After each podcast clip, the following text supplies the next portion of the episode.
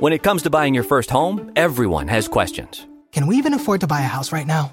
Well, I need to negotiate. How do I even negotiate? Luckily, a REMAX agent has answers. Hey, Brian, those are really good questions. They are? Thanks. It's my first time buying. I work with first time buyers all the time. I got you.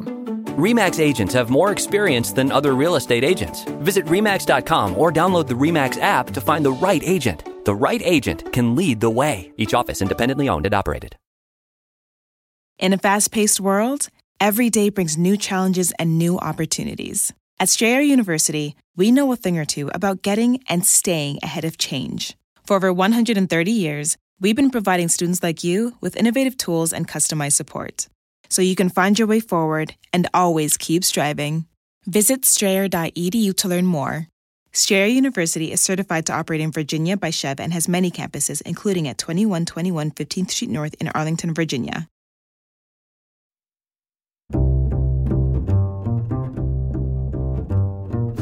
I'm Alan Alda, and this is Clear and Vivid conversations about connecting and communicating. There's something like between twice and 10 times as many bacterial cells in us as there are human cells in us. So they they are us and we are them. If you take all the bacteria together, they have a hundred to a thousand fold different kinds of abilities to do things than we ourselves do. That's Dr. Jo Handelsman, who studies microbes at the University of Wisconsin. Not only the vast array of microbes that live in us and on us, but also the even greater number that lurk in the soil beneath our feet. I talked with Jo about why both the microbes within and below us are so important to our survival. But we began our conversation, which took place last fall, talking about the weather, which these days often leads to talk that's far from small. Jo, I'm so glad to be talking to you today. I'm especially glad because you're in Wisconsin and I'm in New York. And you had to drive through a snowstorm to get to the studio. What was what what's happening there? I wish I knew what was happening. Uh, we have had two snowstorms already in Madison, Wisconsin, And this it's is- this only October. This isn't even Thanksgiving yet. No, this is Halloween, and we still we still have beautiful orange and red and green leaves on trees, and we have snow sticking to them. There wasn't that much of it; it was only about four or five inches, which is nothing for Madison, but uh, it was just so slippery that people were sliding off the roads uh, at every turn. So what should have been about a 25 minute drive was an hour and a half. So uh, it was uh, it was a it was a white knuckle trip, but that's climate change for us, right? Is this really an example? Can we cite this, for instance, as an example of climate, the climate crisis, I call it?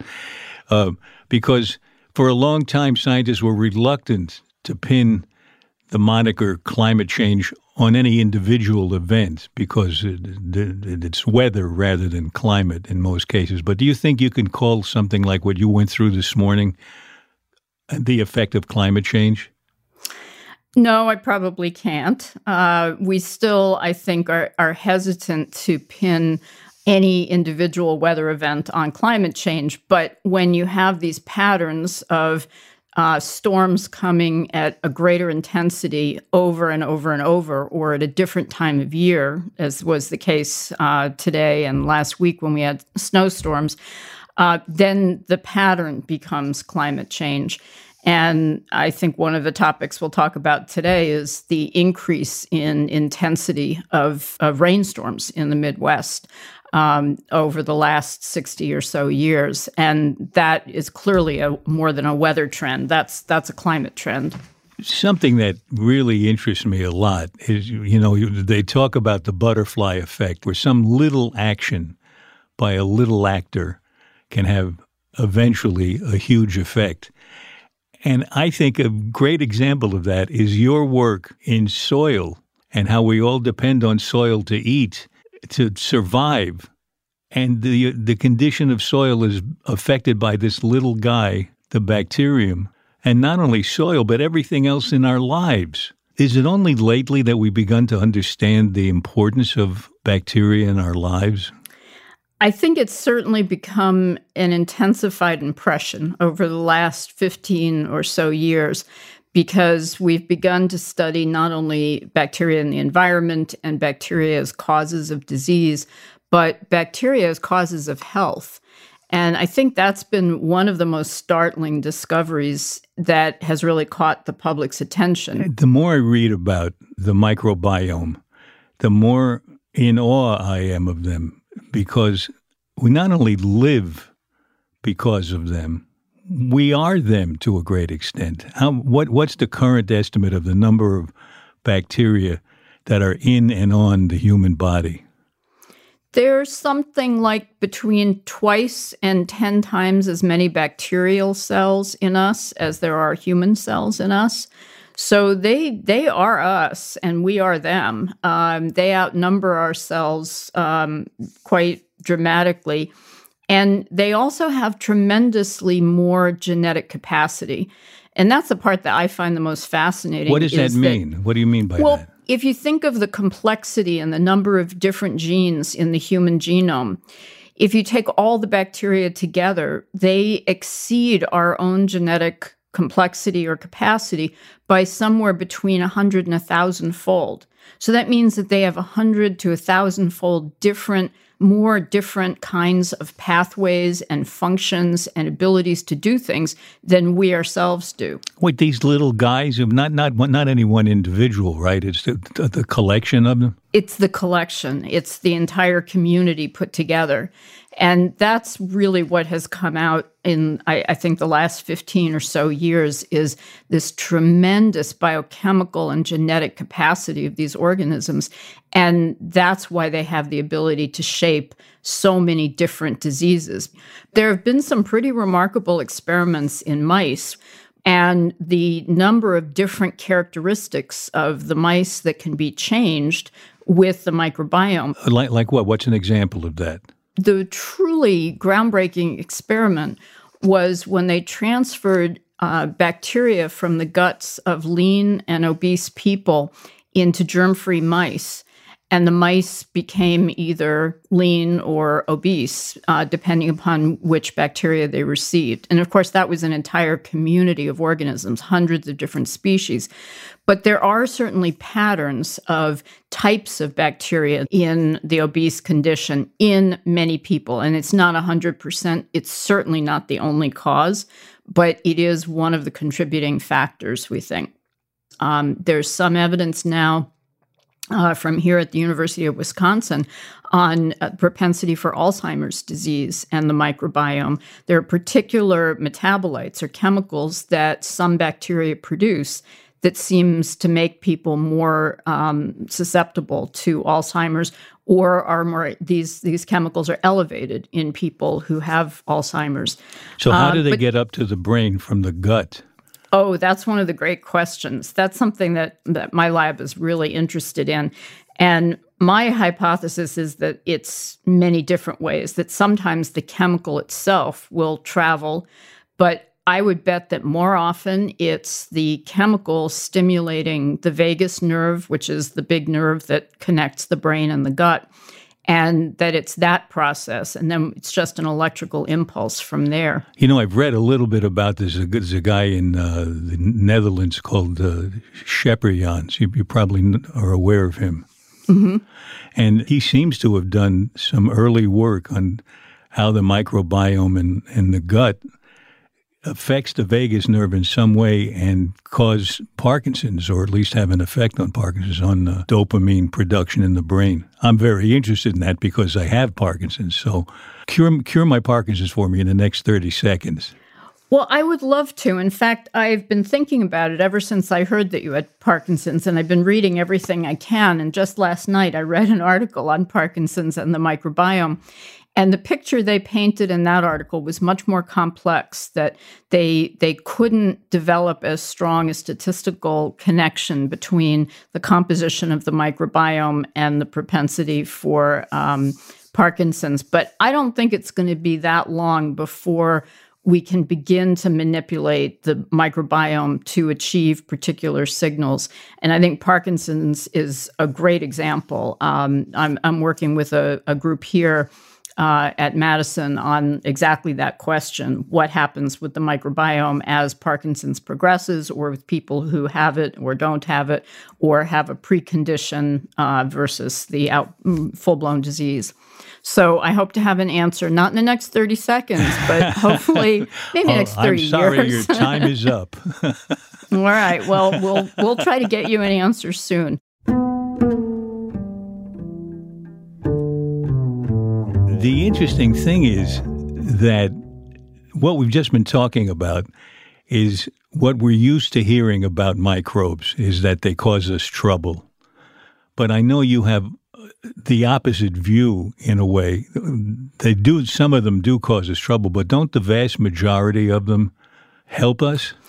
Absolutely. There are only about 80 species that we know of that are actual full blown pathogens, but there are thousands and thousands of species that benefit us in their environmental effects, uh, in the soil, in the atmosphere, and in our own bodies. And in just about every process that we run on Earth or in our own health, uh, the microbes play a role. And, and that spans from the kinds of neurological disease or health that we've been talking about, from depression to Parkinson's, uh, all the way to climate change. And the microbes were here long before we were, billions of years before we were.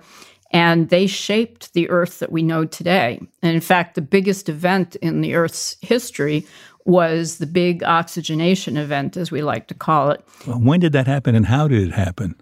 Well, about 3.8 to 3.5 billion years ago, bacteria called cyanobacteria evolved that began to produce oxygen using uh, the power of the sun. And eventually, the oxygen began to build up from the, the oceans became saturated with oxygen and then it began to be released from the oceans into the atmosphere.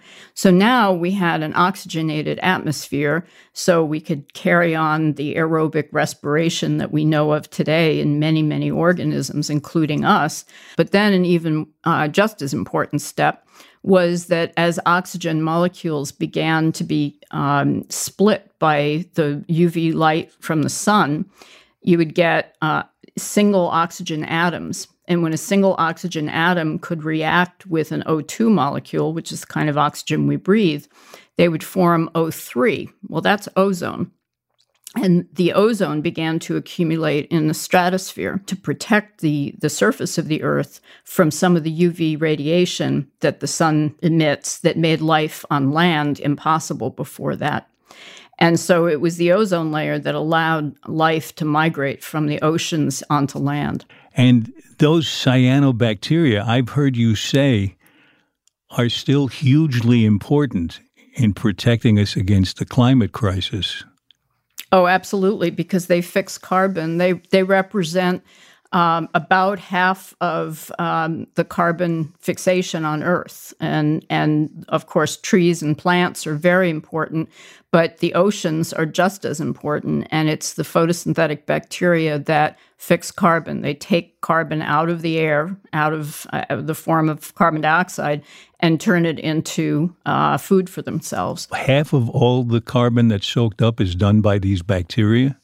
Yes. Wow. Half of photosynthesis is in the oceans. So, is there a danger if we screw around with the ocean too much, we're going to kill that capability too? Oh, sure. We can mess up anything.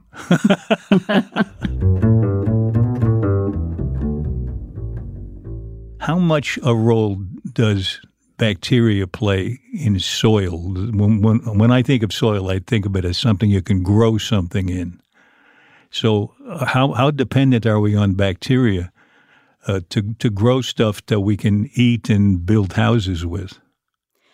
We're completely dependent. So soil is a mixture of pulverized rock that has been weathered by the elements and by bacteria over uh, a very very long time, millennia. And then it becomes colonized by bacteria and plants and then eventually animals. And as those organisms grow and die, the bacteria decompose what's left of them, and that releases carbon and all sorts of other nutrients into the soil. And that's what makes what we call the organic component of the soil that gives it its rich black color. If you're in Wisconsin, the black color. Uh, not all soils are black, of course. Um, and and that's what gives it its life-giving properties. And that's why we can grow plants in it is that it's this dynamic rich ecosystem.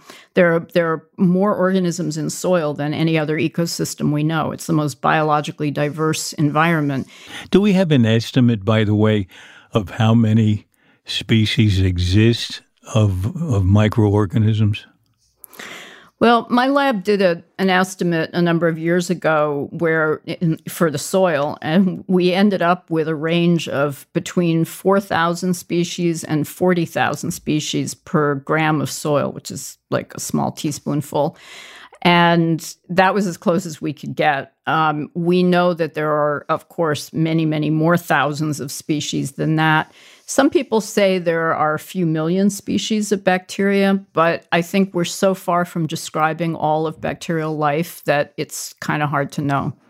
So we, we we mentioned how messing around with the ocean can really affect the atmosphere. What should we know about soil?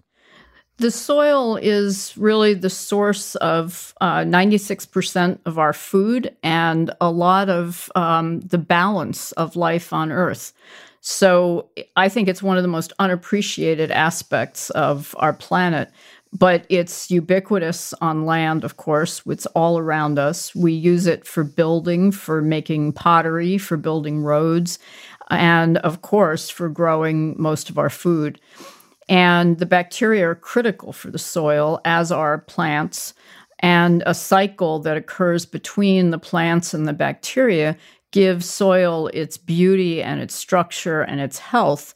As the plants grow, they fix carbon from the atmosphere through photosynthesis, and they put uh, almost half of their carbon into their roots, which is really interesting because you'd think that they would they would build themselves above ground with their carbon. But in fact, most plants shuttle a lot of their carbon to their roots, and then about a third of that ends up outside the roots. And what if what effect does that have? Are they feeding the bacteria, or what are they exactly? Oh yeah, yeah. That plants was, are not they're not wasteful. That you was know, just a wild guess them. on my part.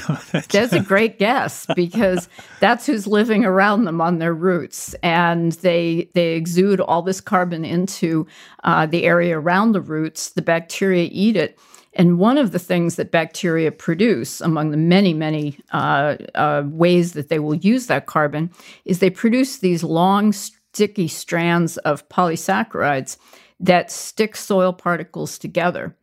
And so, one of uh, the things that gives soil its big structure, you know, how you can get kind of a clod of soil and it sticks together. Yeah. That's because of the bacterial polysaccharides. And so, one of the things that for example, my lab is interested in is how do we increase that process and perhaps encourage the plants to excrete more carbon into the, the, the area around their roots and then encourage the bacteria to produce more polysaccharide to give soil more strength and resilience.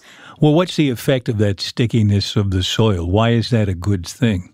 Well, part of it is that it gives soil the architecture that it needs to have for good growth. That if you imagine soil uh, all as little particles of sand, it can get packed down really hard, and it's not as healthy for for um, plants. But if you imagine those big clods, there are a lot of spaces for movement of air and water through the soil, huh. and it's it's better for plant growth. But even more importantly, when we get a hard rain. And as I was saying, when we were talking about climate change before, one of the trends we've seen is a, a sharp increase in the very heavy precipitation events uh, in the Midwest, in particular, um, over the last 50 years. And those very hard rains will break up soil um, particles and wash them away. When I come back with Jo Handelsman after this short break, Jo explains to me the ironic and scary fact that the very farming methods we practiced for thousands of years are putting our ability to feed ourselves in danger.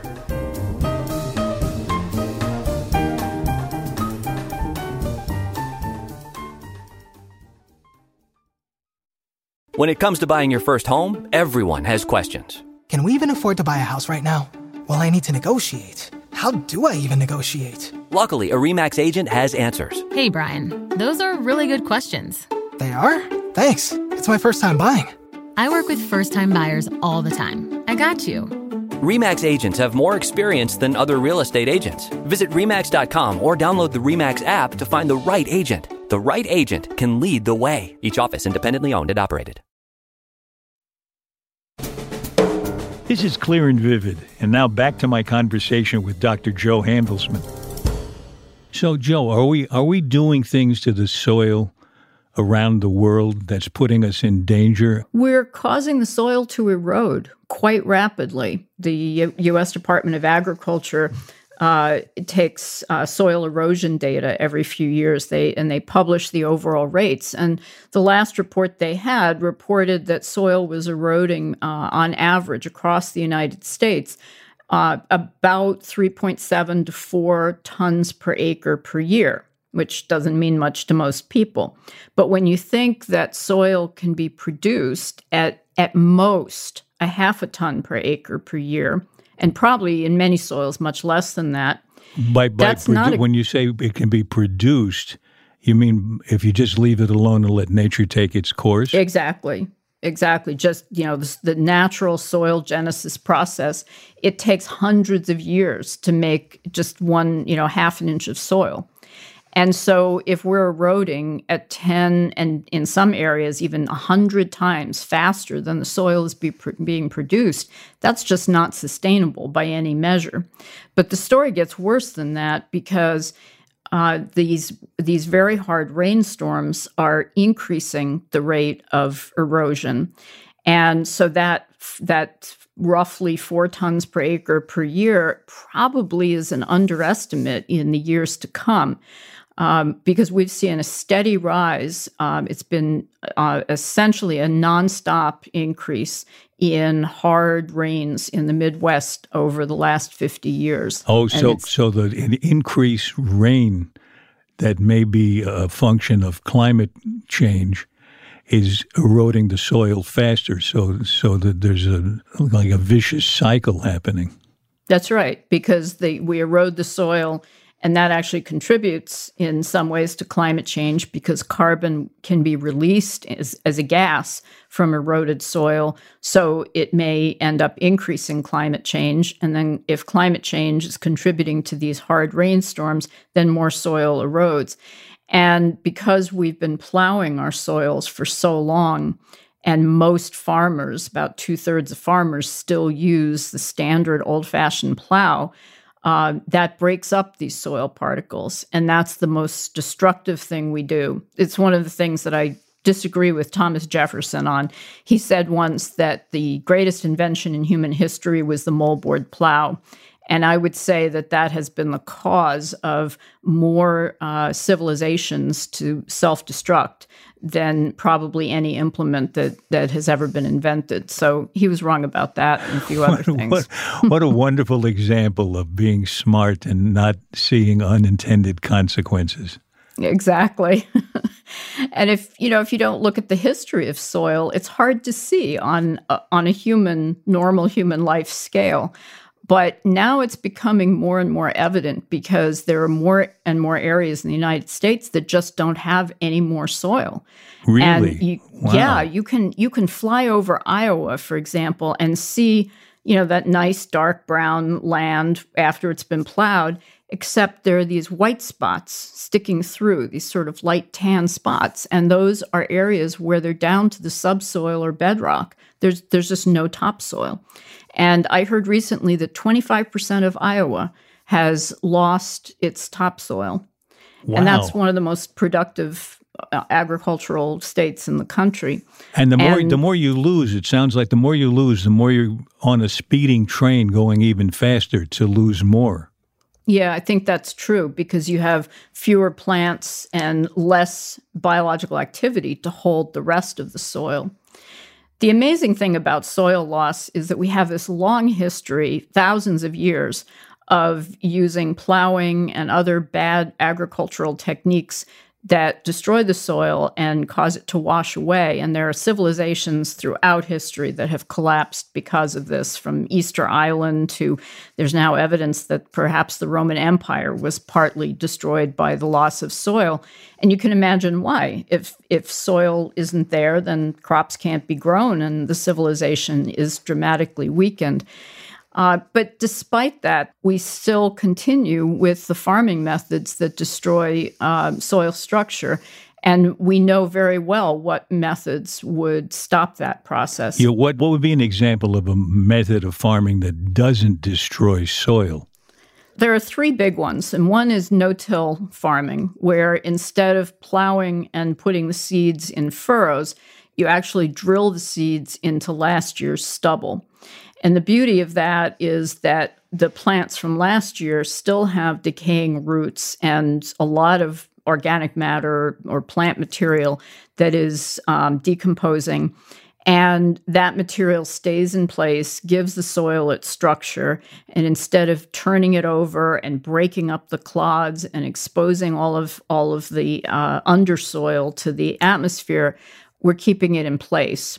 And so, no-till agriculture was uh, first introduced in the 1970s, and it's used in other countries. In fact, far more extensively than in the United States. I think Bra- Brazil has no-till agriculture on between two thirds and three quarters of their land, and the United States is still under 30% of our land in no-till. So that would be the first thing is to move to no-till agriculture. The second is to use cover crops.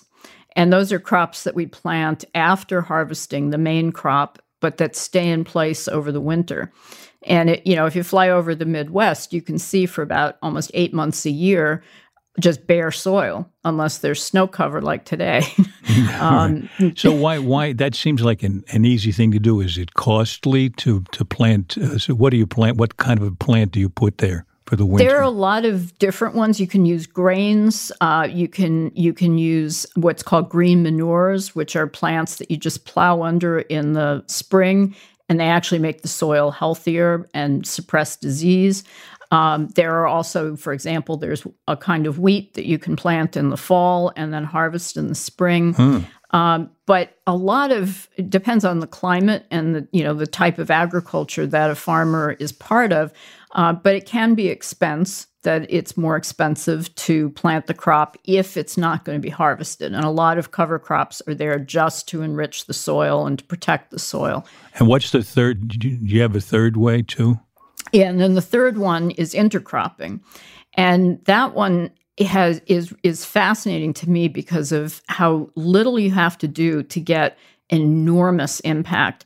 And there were these studies that showed with this strip cropping, they they take about 10% out of, of their corn out of production and replace it with these deep-rooted prairie plants, which are the plants that first generated the great soils of the Midwest.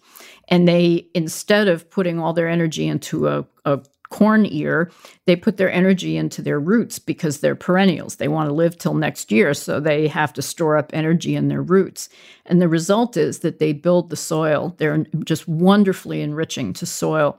And in this one study, they found that just 10% of the corn replaced by these prairie plants in little strips throughout the cornfield um, would reduce erosion by 95%. Wow. So you've got three ways to help the problem. And the whole world has to get interested in this. This sounds like a huge communication problem. I agree. I think we just need to get people on board. I think it's really hard for farmers to do this on their own because these techniques will always take capital to to to transfer to, right? Any kind of change is going to cost some sort of money. And farmers have such small margins and they're usually working just at the edge.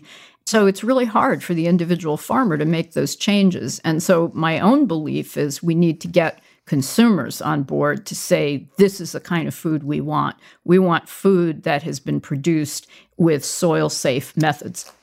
When you were a science advisor to President Obama, were you working on this very problem? I was. And um, one of my regrets was that I was never able to get a memo to the president about um, this issue.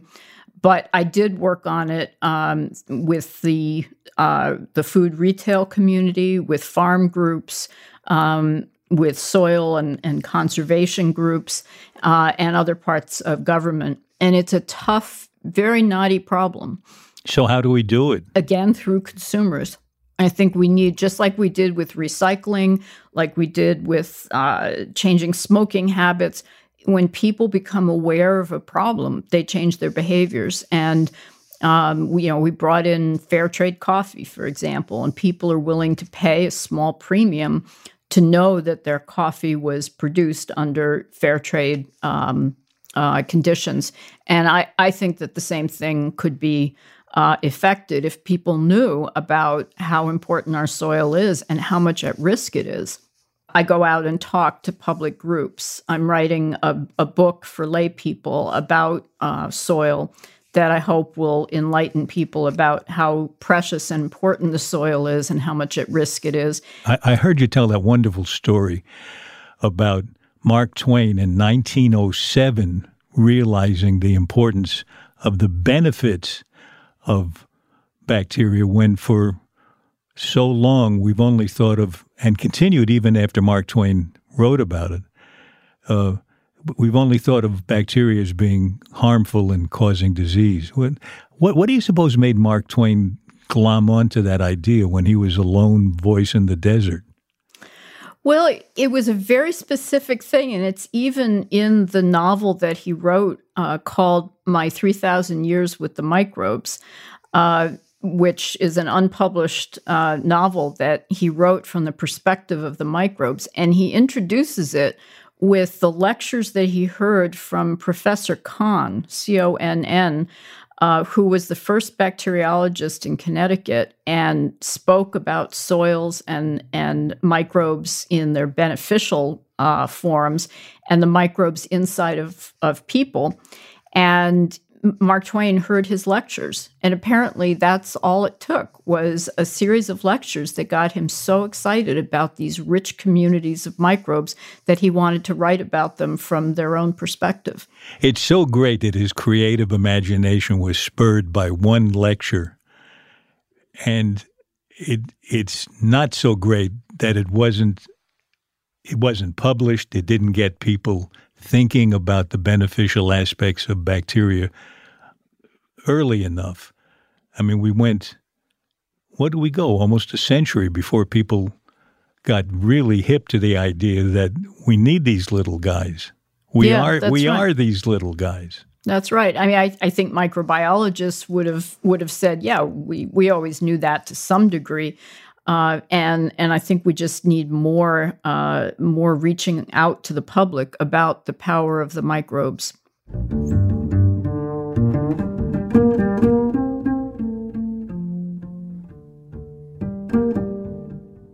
What I'm going to ask you is from left field, but I want to know what your what your professional knowledge is about this. I've read that the wonderful smell after a rain that's so it's so, it's a, such a refreshing smell to me and I think to most of us that that's really bacteria rising in the air not only parts of bacteria but the um, excremental diversions of the bacteria. Is, is, what do you know about that?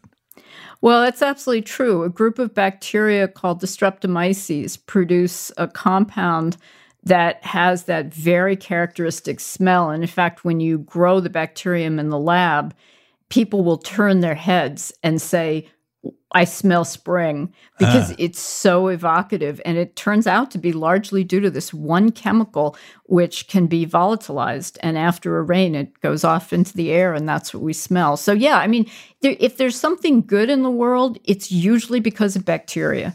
You know, that that's the, the basic line that I use that I think is a really good thing to live by. That if, if there's something we love, it probably is produced by bacteria. Well, I'm sure glad for this conversation today. I found it fascinating, and I want to hear more from you.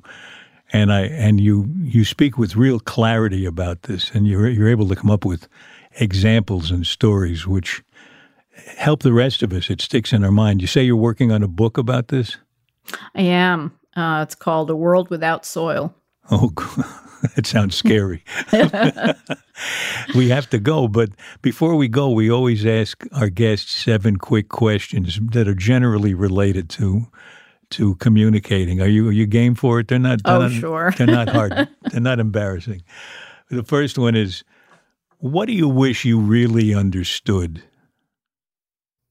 I wish I understood microbial communities fully, and I I think we'll I hope we'll have a better understanding of them in my lifetime, but we don't truly understand the nature of those really really complex communities of thousands of members and what makes them tick, what makes them hard to change, resilient and robust, and then what makes them break down when they fall apart.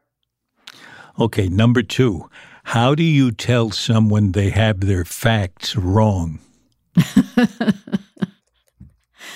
well, in the old days, when I was in my 20s and 30s, I said, no, that's not right. I think we all have gone through that phase. I think so. What, and, do, what do you uh, do now? How do you handle it now? Well, and I always thought that was the right way to do it because as a scientist, we're supposed to be protectors of the facts, right? We're Yeah. supposed to be promoting the facts. And so I always thought it was almost like a moral responsibility to let people know when they're wrong. But as I'm sure everybody can relate, that doesn't go over so well. and so I have a series of phrases that I use. Um, well, my understanding is, or another way to think about it is, and then I give them a lot of evidence for that way of understanding so that they become convinced that that way of understanding is one that they should certainly consider. Uh, usually using questions, I think, is the best way to to reach people who have very entrenched wrong ideas. That's very helpful. Very good. Very good thoughts, I think. Number three, what's the strangest question anyone has ever asked you? Um, yeah, well, there's one that always stands out to me. Um, I was called by uh, the one of the advisors to the president about uh, taking a position with President Obama as his science advisor, and when they kind of got to the next phase and started investigating me, they said, "Okay, so." Is there anything embarrassing you've ever done that could embarrass you or the president?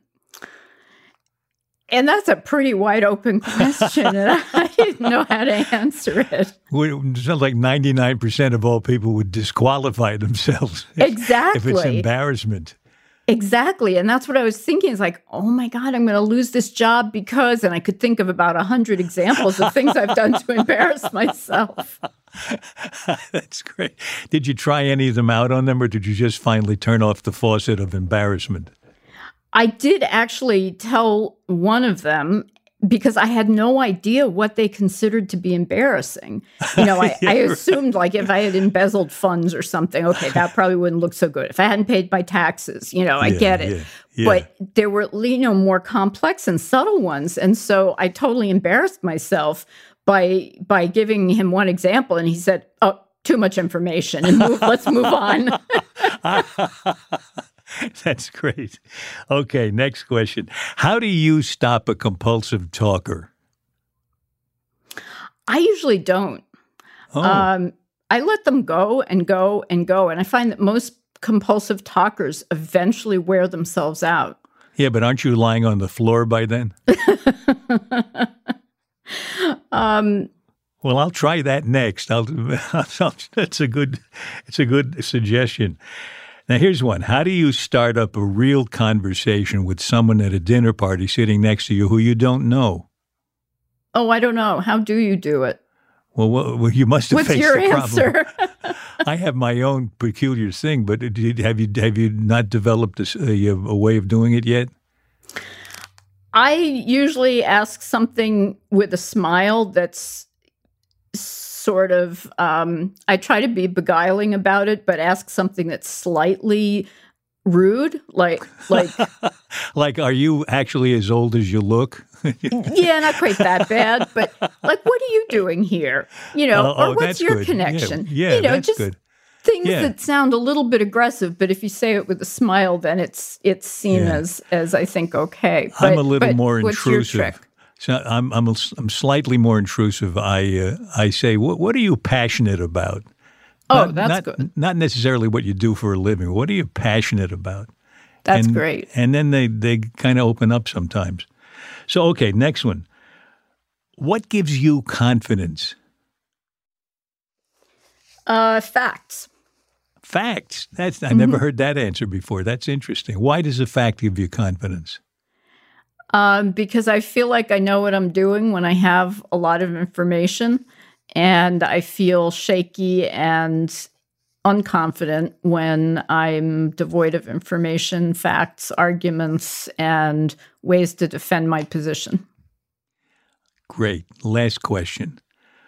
What book has changed your life? Well, two. I'm not sure why, but A Portrait of a Lady by um, Henry James. Uh, when I read it when I was 16, I immediately started rereading it. And I can't say exactly how it changed my life, but it made me certainly convinced that I wanted writing to be part of something, anything that I did.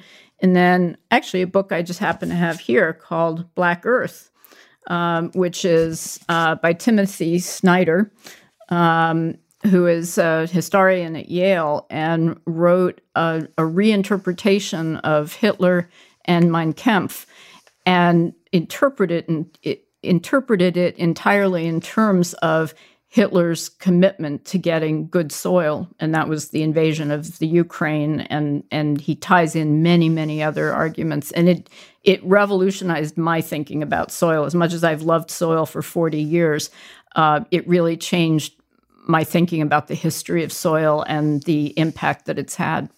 What a good example of of a, of a really interesting conversation where eh, things get turned around and you see the world from an angle that you never expected to see it from. And that that's I'm I'm so grateful for a really happy time with you just now. Thanks so much, Jo. Well, thank you, Alan. It's always so good to see you. Great. Thanks. I hope I see you soon. Bye bye. Okay, great. Bye bye.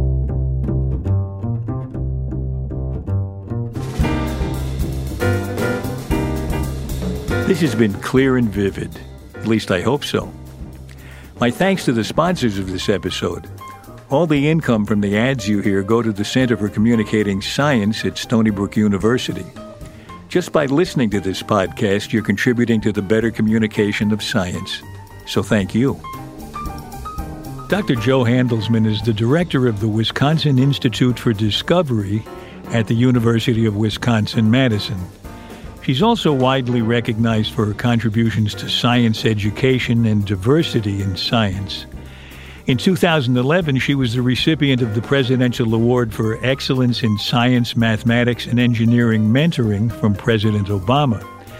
And in 2012, the magazine Nature named her one of 10 people who mattered this year for her research on gender bias in science.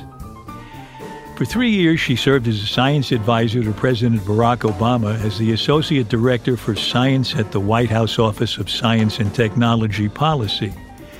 She's responsible for groundbreaking studies in microbial communication and for work in the field of metagenomics.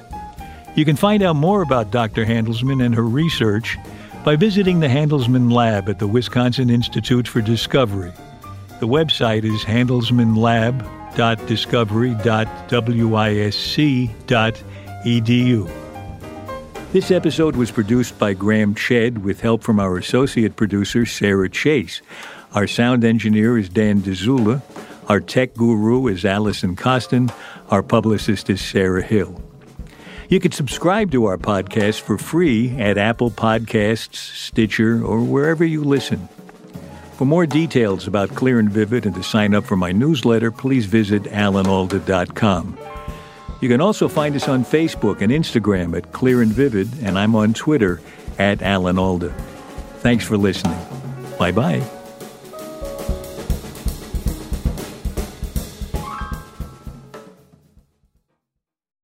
When it comes to listing your home for sale, everyone and their mom has advice. Oh, honey, who's gonna wanna buy this place? On a cul de sac? It's literally a dead end. But for professional advice, a REMAX agent actually knows best. Let's start with a neighborhood analysis. I've been seeing lots of buyers looking to move here. REMAX is the most trusted name in real estate. Visit REMAX.com or download the REMAX app to find the right agent. The right agent can lead the way. Based on 2022 BrandSpark American Trust Study, each office independently owned and operated.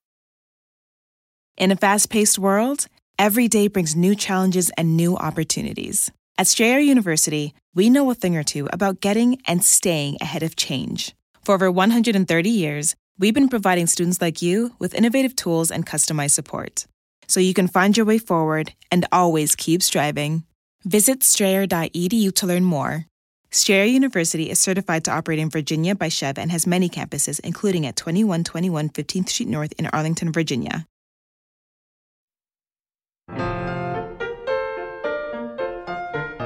Next in our series of conversations, I talk with Lisa Kaltenegger.